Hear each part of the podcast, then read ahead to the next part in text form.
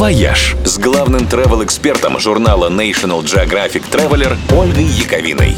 Всем привет! Раз уж на Земле с туризмом нынче что-то как-то не очень, почему бы не провести отпуск в космосе?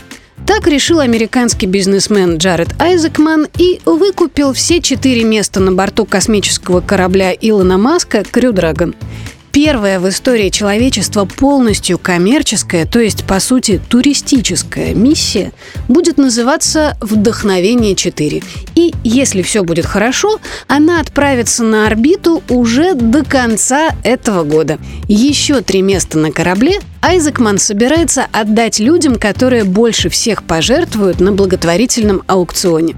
Космические туристы проведут в космосе два или четыре дня и, надо думать, привезут оттуда много впечатляющих селфи.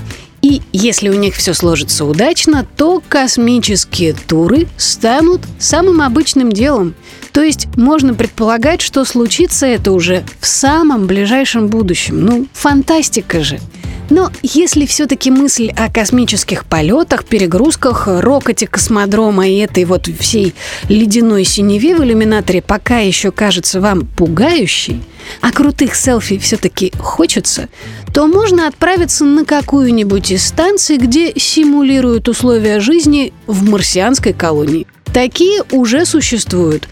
В Испании, например, в горах Калабрии и на острове Лансароте. А еще одну, на сей раз совершенно туристическую, вовсю строят в турецком местечке Кушадасы.